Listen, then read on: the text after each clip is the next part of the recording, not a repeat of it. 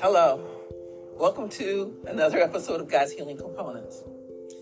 As I look over the past year, you have been an encouragement and a blessing to me. As I look forward to the new year and new things, I wanted to bless you.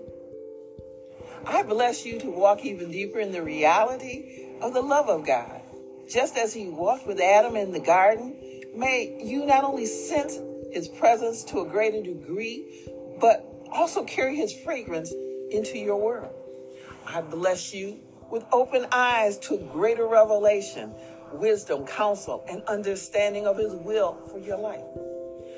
I bless you to go forth in His truth of greater provision, blessing, favor, all that He has placed on your life.